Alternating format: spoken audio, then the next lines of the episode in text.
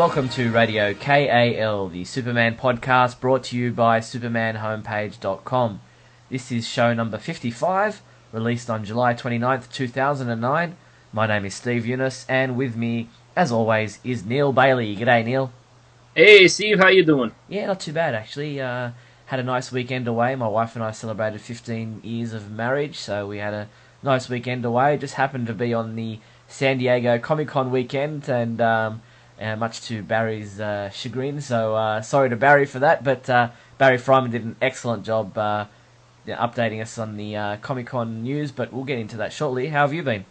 Oh, I've been pretty good. We got a heat wave coming through here. Finished a novel. It's been nuts, but it's been great. How, how about how are things for you there? Yeah, um, like I said, uh, just had a nice weekend away, but uh, it's freezing here at the moment, winter.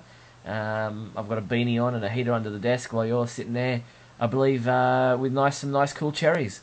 Oh yeah, yeah. The cherries are keeping me alive. I'm I'm addicted to them. I put them in the fridge. They become ice blocks, and then I kind of eat them all. It's Very good. nice. Cool. All right, well, let's get into our topics. I'm sure no one's interested in it. our private life. never, never. Oh, as I mentioned, Comic Con, uh, the San Diego Comic Con International was on this past weekend uh, as we record this at the end of July.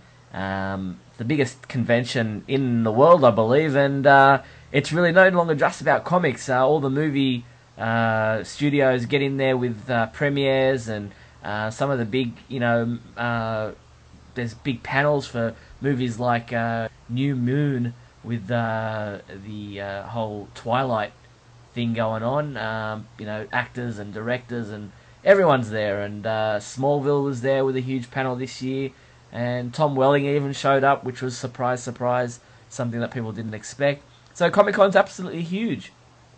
Yeah, it's gotten to the point where uh, basically there, there's lots of editorials about it, but where they talk about how in five years it'll be less about the comics and more about the movies about the comics, which is kind of strange. But Yeah. uh, it it's uh, it's an ordeal as much as it is an experience. It's just crazy walking. Um, to describe it for folks who've never been there, it's you're packed tight like human sardines, and to your left is something really cool, to your right is something really cool. You just wish you could get within ten feet of it, and like you get those panels like the uh, Twilight ones, and people line up from the day before. It's just insane, but it's it's definitely an orgy for comic people.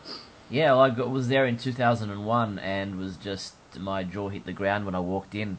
Uh, conventions here in Australia are uh, minuscule compared to San Diego's Comic Con, so uh, absolutely gobsmacked when I got there. But this year we had Ivan and Lewis James, who are two members of the Superman homepage, who reported on the comics on the convention for the Superman homepage, and they did a magnificent job. I couldn't have asked for a better team of guys uh, attending Comic Con to uh, send us live updates right from the floor, right from the panels. And uh, Barry Freiman, as I said, was the man on hand at the computer on this side of things, uh, posting the updates to the website for everyone to, to read and see. And uh, what a magnificent job they did. Yeah, it was absolutely incredible. It's got us talking, you know, like off off the show. We were talking about brand new ways to report things and, and looking at new options, and it's it's actually been quite revolutionary. I think it's something that we're going to, to continue to follow up on and, and use in, in the future. Yeah, well, uh, speaking of the events that took place at Comic Con, we had uh, probably the biggest news for Superman fans was the Smallville panel. Uh, obviously, DC had their own panels for Superman, Two Worlds, and and you know the, the DC Nation and DC Universe panels that they always have. But Smallville was obviously the big talking point from Comic Con for Superman fans. One for the fact that Tom Welling actually finally showed up to uh, do some kind of press uh, you know promotion for Smallville. We haven't seen him, you know, in an interview, let alone in a public uh, convention. So uh, yeah, a lot of news coming out of the Smallville panel. What did you uh, get out of it first? Well, I was I I um I was a bit perplexed at first. I saw these uh, these um, reports about people getting dragged into a closet and showing the Superman suit. You know, it's like like "Ee, ee," you know, like they wouldn't show it to everybody else if they were going to show it to some people. You know, but uh, it it, uh, it it I think that's the most intriguing piece of news: the idea that he might actually get in a suit, even if it's a black one. Yeah, well, uh, Um, first we, better say off up front that that uh, rumor of people being dragged in to see the suit was actually proven false. And Yes. uh, while there was a suit shown during the Smallville panel, there was no actual model or costume on display physically at Comic Con, um, but they did show it on uh, the screen when they showed a trailer preview for season nine. That is that's the one thing that I'm actually I'm really surprised that no images of that actually got out because those those big panel rooms they're just it's it'd be impossible to be watching for people taking pictures. Well, but- actually, there will be, uh, and as you read this, you've probably seen it on the website. Uh, as you hear this, sorry, you'll probably see it on the website. Uh, people did r- record video the uh, the panel uh, and the the preview from the uh, Smallville season nine trailer. So uh, it's online at the moment in a very kind of ah blurred, nice. blurred uh, video format. But I'm sure the CW will eventually release a you know QuickTime or YouTube version uh, that is of you know uh, HD quality. That would be nice. I mean, I'm, I'm eager to see it. It's one of the first things in a while that I've been like, oh wow, that'd be really cool. Okay, well, if anybody hasn't seen it, uh, it's actually a pretty much a black uh, suit. He's wearing not a cape, but more like a trench coat. Uh, you know, it's like a Kryptonian trench coat. If you want to look at it from the way of Jor-El's trench coat that he's worn in Superman the movie and that kind of thing. Um, people are saying it's Matrix-like. Uh, I guess you could draw that uh, comparison. And it seems to be, although it was dark shots, and obviously the video footage that I've seen aren't uh, that clear, it seems to be uh, pretty much black leather, maybe.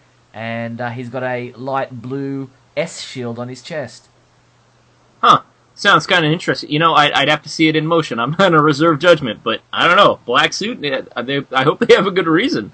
Yeah, exactly. There would want to be a reason behind the choice of colours. I mean, he, it was called the red blue blur, so why he Right. move away from the red blue um, symbolism or uh, I, you know uh, iconic imagery that uh, people have already started to know him by to go with a black uh, version is uh, something that you'd be hoping they would cover in the story elements of the of the new season. Yeah, at very least. But Yeah, well, uh, so will we look forward with interest to see how that suit is uh, brought into being in the show, uh, the choices of you know how he um, decides on it, who makes it. You know, in previous Superman lore, it's always been either something that's come out of his uh, rocket ship or something that Martha has uh, sewn together for him. So that'll be an interesting, uh, you know, tale to tell, I guess. it's it, it. Who who knows where the heck it's going to be? I, I- but who else can sew on the show? Pretty much. Um, I don't know. I've never seen any of them sewing or, or doing any kind of fabric crafting. Now, but you know, watch, bang! They're going to suddenly have sewed for ten years. yeah, yeah. Well, uh, probably you probably find that it might be something that uh, Oliver Queen puts together for him. Who knows? That makes sense. Yeah, he did. He did put together suits, and that would explain why it's kind of retro as opposed to uh, that kind of homemade red, yellow, and blue Americana feel. Yeah. Well, uh, the other big news to come out of the panel was that Geoff Johns is writing another episode for season nine. This time around, he will be introducing the Justice Society of America or some form of that uh, team. Where previously his last episode in season eight was uh, introducing the Legion of Superheroes. Um, and Geoff posted on his Twitter page that the episode will be titled Society.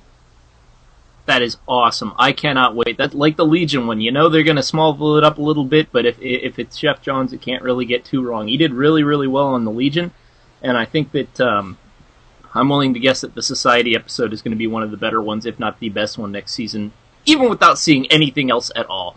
Okay, well, just uh, looking, touching on that. Uh, obviously, the Legion is a, a futuristic team that uh, obviously you know um, can be easily written in because they're coming back from the future, and there's no been you know nobody knows about them because they're not current. But the Justice Society aren't they supposed to be like um, the first wave of heroes that are you know before the Justice League?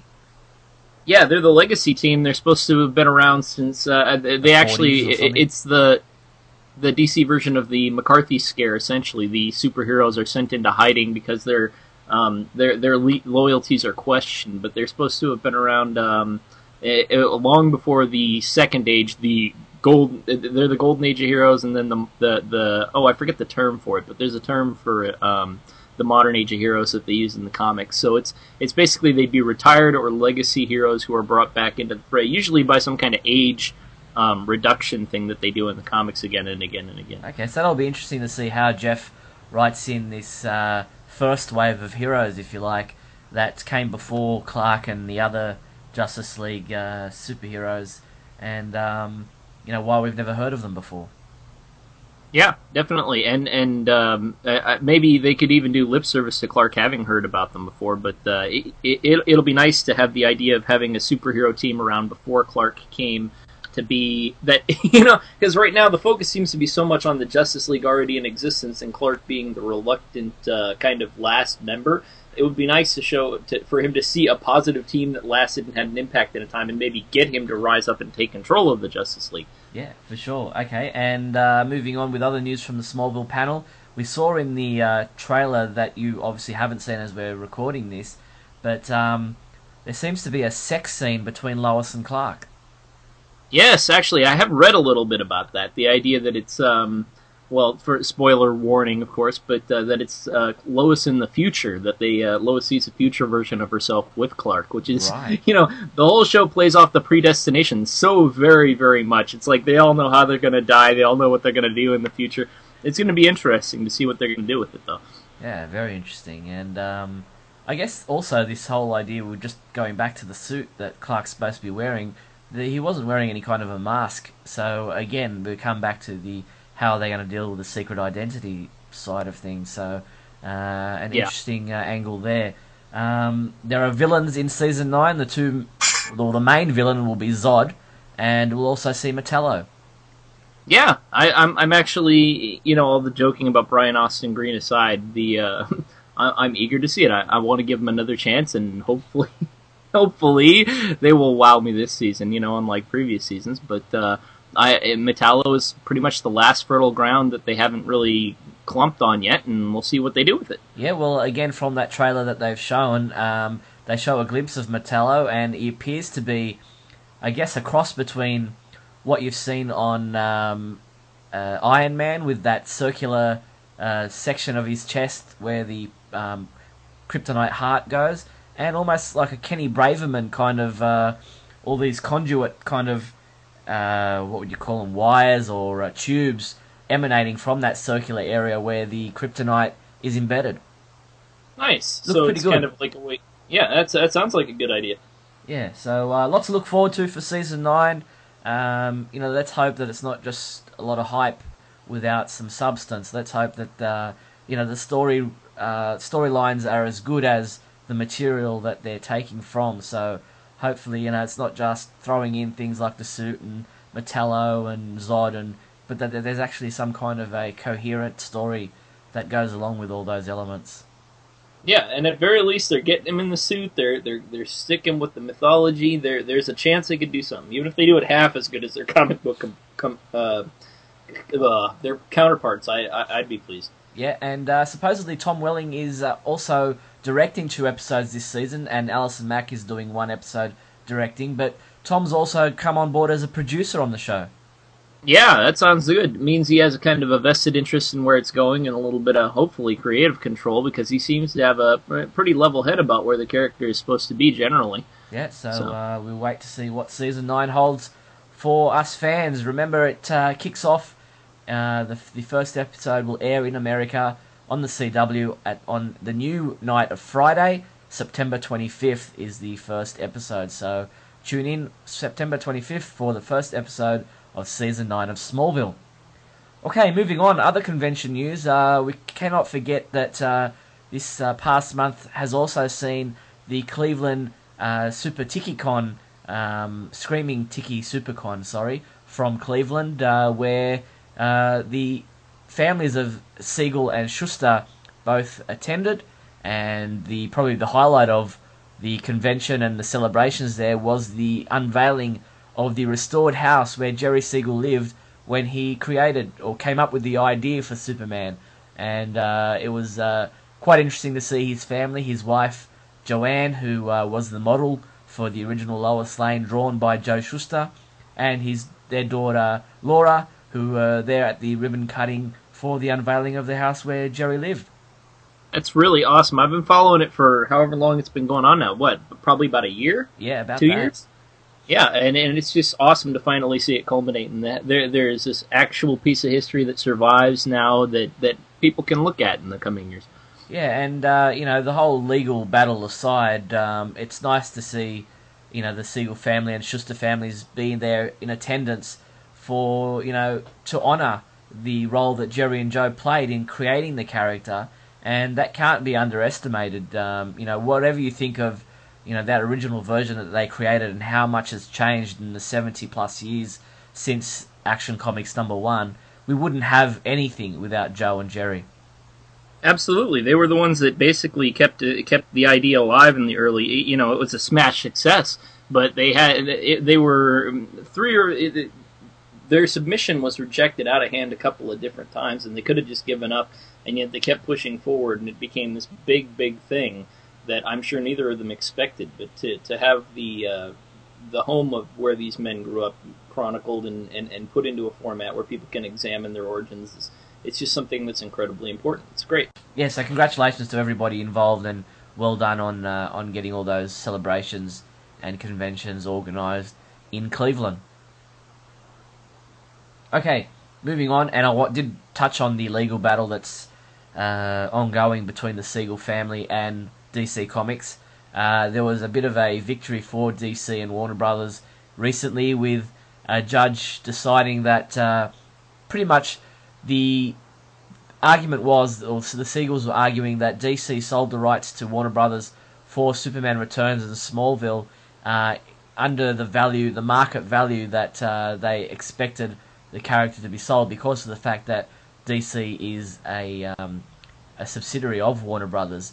Uh, but the Right. judge found that uh, they sold the they licensed the character to Warner Brothers at a fair market value, and therefore that's I guess one uh, one up for the DC side of the legal uh, battle. Wasn't the uh, term a sweetheart deal? Isn't that what they were calling That's it? what they were calling it. The Siegels were saying it was a sweetheart deal, but the judge found that uh, you know it wasn't uh, a sweetheart deal, and that they felt that uh, the licensing was of fair market value. Oh yeah, you'd think that you know, like if it were some kind of sweetheart deal, they just wouldn't charge them at all. You know, that kind of thing. Because it's all to- going into the same coffer. yeah, well, I think they, you know, I mean, just look need to look to be above board on most things uh, between the companies, and uh, you know, you could see that there there would be an argument there, but obviously the judge felt that uh, it was all above board, and uh, the the interesting thing is that uh, the ongoing battle is very complicated. It's uh, way beyond my understanding and uh, probably the understanding of most Superman fans. Uh, you know, we we like to get in there and argue between each other on who's right, who's wrong. You know, whether they have a right to do this, whether they don't have a right. But it's beyond our understanding, and uh, even the legal people who have a, a, a law background, um, you know, tread carefully when discussing this case because copyright and trademark and all these kinds of areas of law are very, very complicated. And um, you know, we'll wait to see uh, the outcome of this ongoing legal battle. yeah, it, it seems like it's been going on longer than the attempt to make the next movie. All right, moving on. Uh, out of some of the material that came out of the uh, documents that were released from the legal um, battle and other things, um, Warner Brothers have revealed that they're looking at doing a movie called Bizarro Superman. well, hey, all you got to do is uh, get Tom Welling in there. No, I'm kidding. um, no, they that's uh, is isn't that Superman three? Uh, well, it was ten, in, uh, ten, uh, originally intended to be, um, you know, like a, a Bizarro Superman in Bizarro in Superman three, but uh, Yeah. obviously we got uh, the Nuclear Man. But um, I'm just looking up the information on that Bizarro Superman and who is supposedly. Uh, here we go. It's um, where are we? It's being written by Galaxy Quest scribes David Howard and Robert Gordon. Now, I've, I never actually saw Galaxy Quest. Uh, It was pre- it was pretty good actually. It was it was kind of sarcastic, but uh, and and a little bit you know um, not not epic, but definitely worth a watch. Okay, so it'll be interesting. I mean, do Warner Brothers not consider Bizarro Superman to be a Superman film because you know they said there's no Superman film in the pipeline at the moment, and the you know the earliest they could get something started was 2011, but supposedly they've got a Bizarro Superman. So what's going on there? Well, you know, he's going to go to Supermax and fight the Green Arrow, and when, when he's done doing that, he's gonna he's gonna go to the Green Lantern movie that's in production, and then they're gonna all go into the Wonder Woman movie that's been in production forever. And uh, Steve, when are we gonna get another DC movie other than Batman?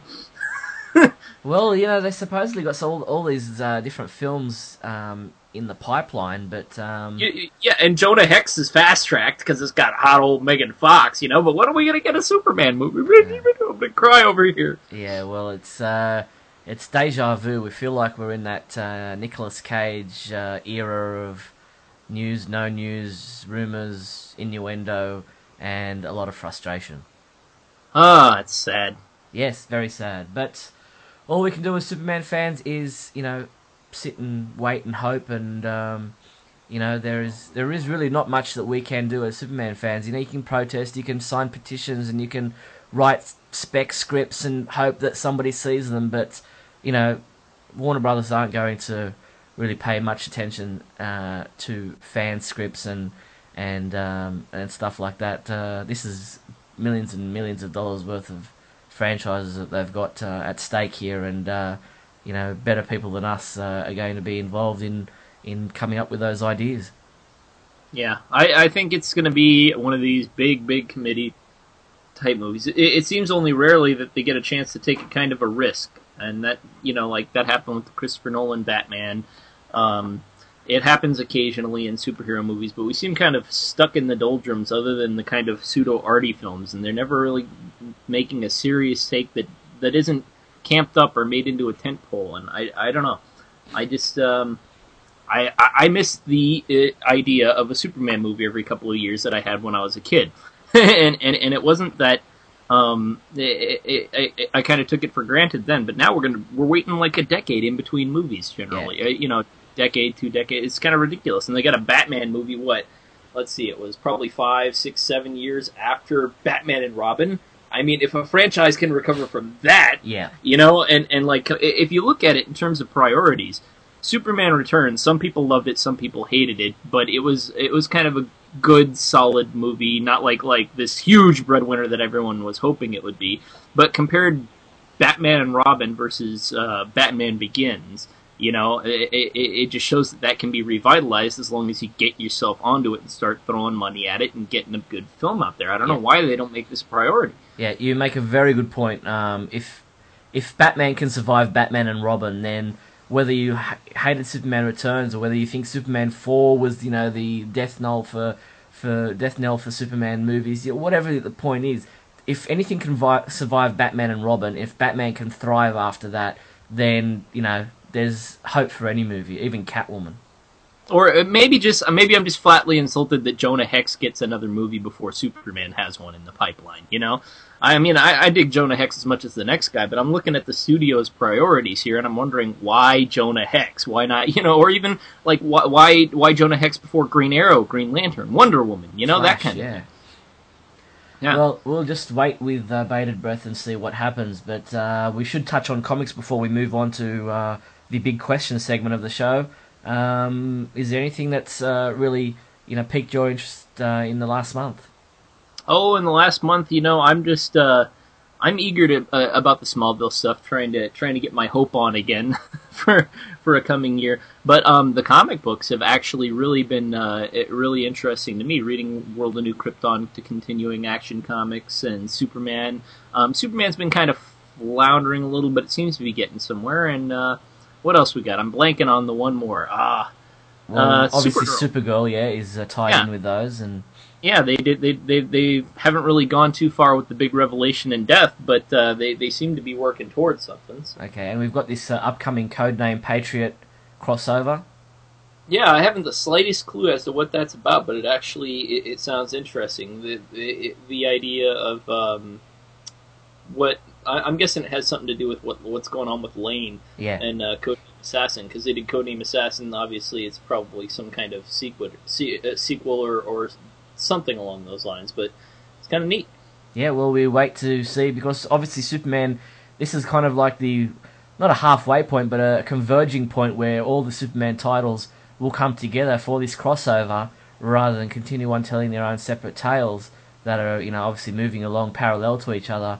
Uh, this uh, upcoming crossover will have uh, those titles converging, telling the same story. So it'll be interesting to see uh, how that all comes together. Yeah, have you been uh, have you been missing Superman? Everyone uh, pretty much made out that it would be the end of the world that Superman was disappearing for a little while. But uh, Well- have you been enjoying the stories? Ob- Obviously, uh, the new Krypton, Superman New Krypton, is uh, the best of the titles at the moment because of the fact that Superman, or you know, Kal El is in it.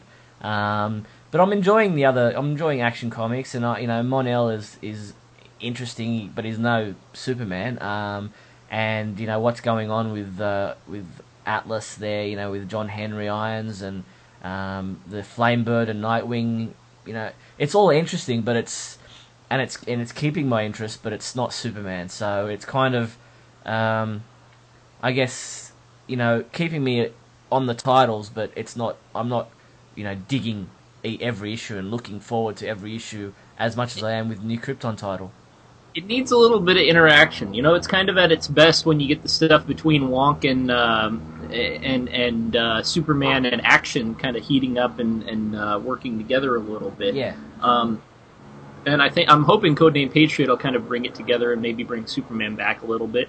Um, but we'll see. I mean, how long? It, it, it seems like there's a timer on it because World into Krypton has the, the, the 12 issues, and then there's got to be some kind of culmination there. One would bet. Uh, otherwise, they just make it an ongoing. So exactly. And uh, obviously, we're still looking forward to uh, Superman um, Secret Origin, which uh, Yeah. is you know in the pipeline. We've seen the first two issues uh, being um, solicited in DC Comics solicitation, so it's not far away, folks. Uh, we're we're looking forward to that and how that rewrites uh, the origins of Superman and the world around him.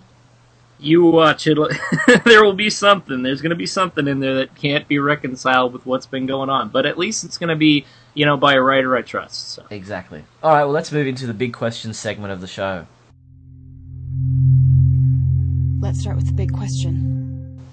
All right, what do we got? Well, last month we asked what fans thought of Metallo coming to Smallville, and uh, we've got a number of responses. Uh, who's up first? Oh yeah, okay, all right. Well, we got uh, Calvin Bose here. He wrote, uh, "Let me get this right. Donna Martin's boyfriend is playing Metallo. Oh God, I know that character. That's sad. Is he gonna spin records over at the Daily Planet and start a band? Is he gonna cheat on Donna with Lois Lane? Is Lana gonna go to a party with Kelly and get and get violated? Will Chloe start?" Will Chloe start using drugs? Will the Peach Pit be the new hangout in Metropolis? And will Brandon start confiscating car keys and forbid Clark from flying under the influence? Guess how I feel about it. I, you know what, Calvin? All due respect, uh, it's very clear how you feel about it, but uh, it's also kind of sad that you, you remember almost as much about 90210 as I do. Yes. Uh, let's move on quickly. Yeah, Um, uh, that's sad. Mikey B wrote, uh, "Sounds cool, bro. If you like a breakdancing Metallo, or like say on the same track." Uh, I'm just kidding. That that was just a little 90210 reference per Neil's request. There you go, Neil. It's, we've got you to blame. Yeah. He says, on a serious note, I'm actually looking forward to seeing a live action version of this character. Who knows if we'll ever see any of these characters like Doomsday Bizarro, Metallo, etc. in any other live action format. Thanks for doing the show, guys. Keep up the great work. Well, thank you, Mikey B. We appreciate it. Thank you, Steve. Or thank you, Mikey B. Sorry, I was. Oh, all right, I'm blanking there. Um, did you ever did you ever watch 90210? No, I'm uh, thankful to say I never did.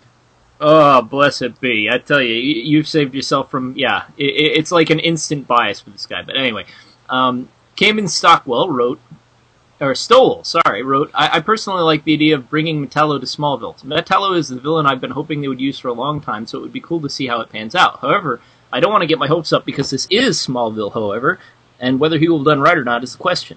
But I do like the idea of John Corbin filling in Clark's shoes at the planet.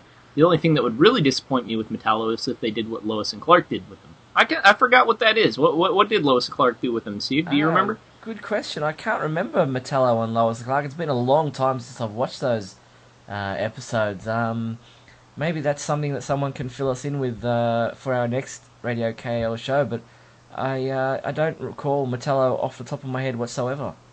Yeah, me neither.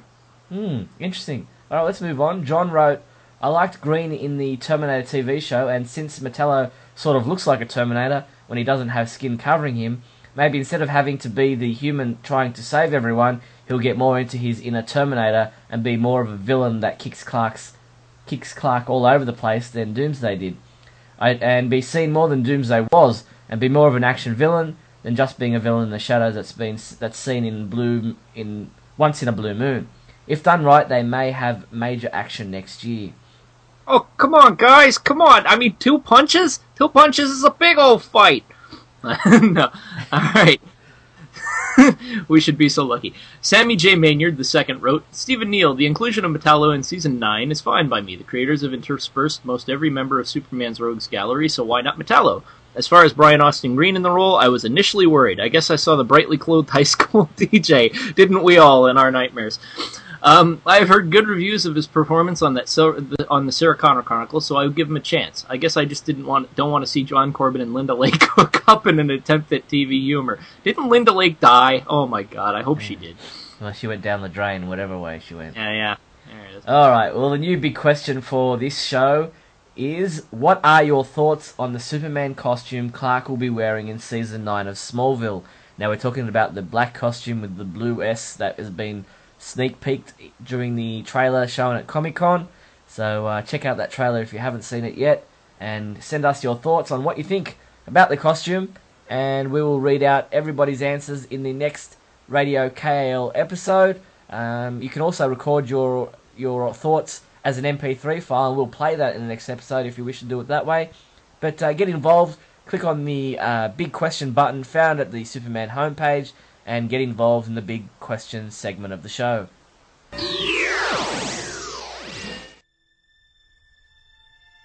For the resistance, their moment arrives. You sure we should be going through with this? I mean, look at all the security. Mr. Olsen, this was the mission that Mr. Luthor assigned us at the meeting.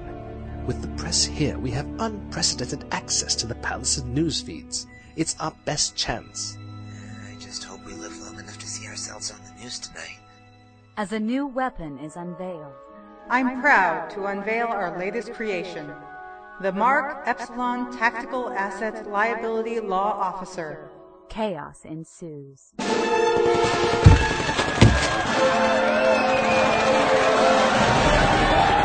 This press conference is over.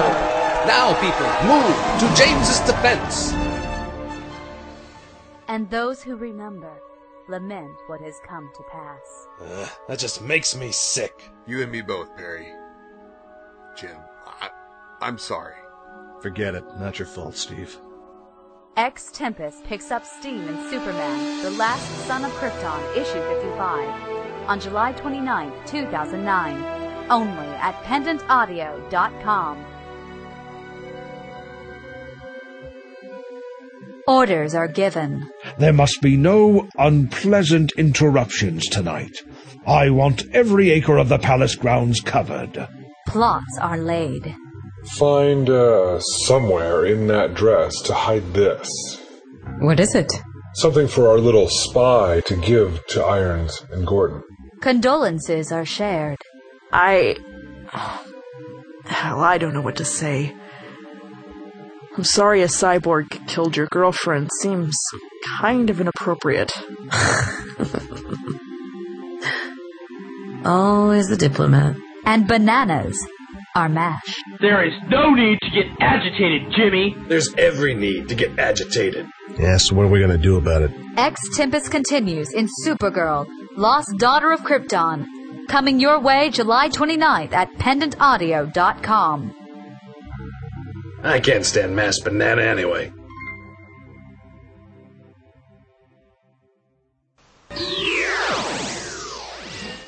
Bailey's Bookshelf. Now we've got Michael Bailey returning for another Radio KAL podcast, and here's Michael with a review of another Superman trade paperback. Go, Michael, keep knocking them out. Hey, everybody. Welcome back to Bailey's Bookshelf the feature here on Radio KAL where I walk over to the bookcase, pick out a trader hardcover, and give you the briefest of lowdowns on it. This month I'm feeling a little bit romantic, so I decided to pick out a trade that came out in late 1997. Superman, The Wedding and Beyond, collects Superman number 188, Superman The Wedding Album number 1, Adventures of Superman number 541, Action Comics 728, and Superman the Man of Steel number 63, all of which originally came out in October of 1996. As the name suggests, this trade collects the historic wedding of Clark Kent and Lois Lane, which may not have been the first time the two walked down the aisle, the most notable being Action Comics number 484. It is the first time it happened with the official continuity slash mainstream Lois and Clark. While the wedding actually went down in the wedding album, it was supposed to happen in either Superman number 75 or Adventures of Superman number 500. I've actually found uh, both books listed in separate sources.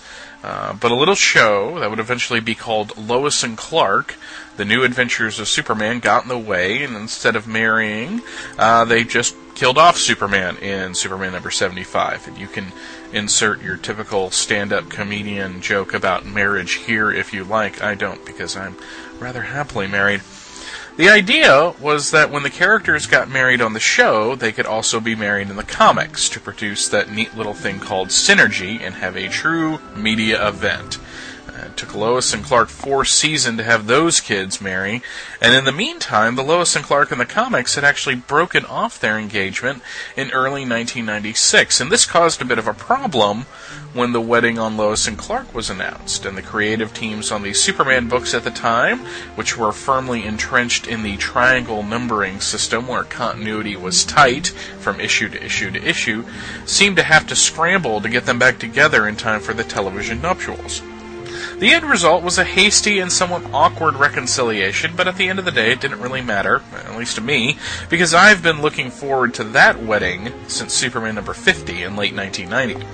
In case you were curious, the television wedding, an episode titled Swear to God, this time we're not kidding, based on the false wedding from the previous season, aired on October 6, 1996, and the wedding album came out just three days later. And thankfully, the comic book version did not include actress Delta Burke, who played, I'm not kidding here if you haven't seen this episode, Myrtle Beach, the Wedding Destroyer.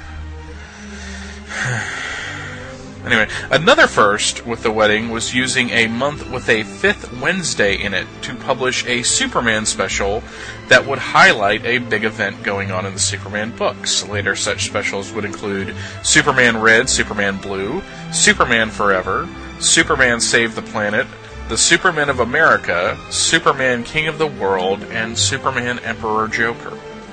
This collection gives you the one issue lead up to the wedding, the wedding itself, which was an all star jam issue, including some lost art from Curt Swan and cameos made by many of Superman's writers, editors, artists, and such, including Jerry Siegel as the man officiating the ceremony. And then the three issue honeymoon, where Lois and Clark are kidnapped. Uh, because why would their honeymoon be any different from their regular lives? Clark was actually powerless at the time due to the final night event, which had just gone down, which made them getting uh, kidnapped a little more complicated. Some other interesting bits of business. The wedding album came out in two editions one a deluxe edition with an all white cover made to look like a wedding invitation, and the other featuring a John Byrne cover that had the bride and groom flying off. Also, the wedding album was where Clark had his hair cut, going from the long haired look he had been sporting since the end of Reign of the Supermen to the more traditional Superman look. And it was just a long, flowing head of hair, by the way. A lot of people call it a mullet, but it was not a mullet. Mullets are short in the front and long in the back, or party out back, business up front, as, you know, the common way of saying it is. Since Clark could pull his hair back into a ponytail, which he did, uh, he did not have a mullet, so please stop calling it that. Sorry, that's, that's just a pet peeve of mine. I don't know how widely available this trade is. I actually found it at my comic shop a couple of weeks ago, uh, but and I could not find it on one of the major uh, trade internet sites. But you might be able to track it down on eBay or Amazon because it is well worth your time to find and read if you have not read those issues yet. Has a really neat Dan Jurgens and Jerry Ordway cover that has kind of a stained glass window on it with a Superman symbol, which looks really nice. I wish someone would actually do that. In addition to an introduction by Jenette Kahn. So that's all for this month. Next time out, we look at a fun little collection called They Saved Luthor's Brain. And now, back to Steve and Neil. Only one thing alive with less than four legs can hear this frequency, Superman, and that's you. Super secret soundbite time. Uh, last month, the sound came from season 7's episode titled Gemini, and we got nine people who guessed it correctly. And who were those nine people, Neil? Oh, we have Lance Zierline, I hope I'm saying that right, Guthrie McLean, Mario Lopez, Cayman Stowell, got your name right this time, Mwah! Anthony Fleece, Nelda Mormon, Jonathan Zock, Buddy Gillespie, and Sammy J. Maynard II. Awesome. Thanks, Yes, guys. Well done, everybody. Congratulations for guessing last month's sound. Let's see if these people and others can guess which episode of Smallville this sound comes from. We've been taking it slow for four years now. So, if you think you know which episode of Smallville that sound came from, use the super secret soundbite button found at the Superman homepage and send your entry in. Every person who guesses it correctly will have their name read out in the next Radio KAL podcast. Alright, Superman song time. Neil, I'm going to let you introduce this one. Do you know what it is? I, I'm I'm using the crystal ball and I see something called Superman with a Horn from 1946 by Woody Herman and the Herd. And here is Superman with a horn.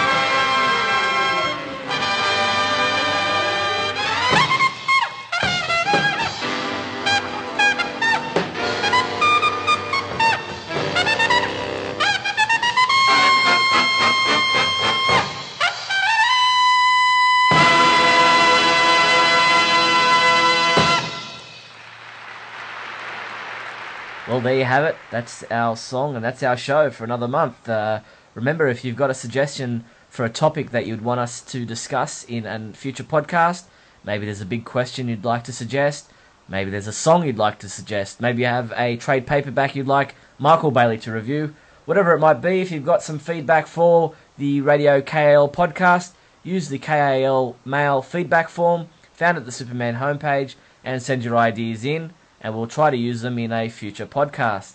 Well, that's the show. Thank you, Neil. Thank you, Steve, and you stay classy, Matrix Superman, and remember, there is no spoon. You've been listening to Radio KAL from SupermanHomepage.com.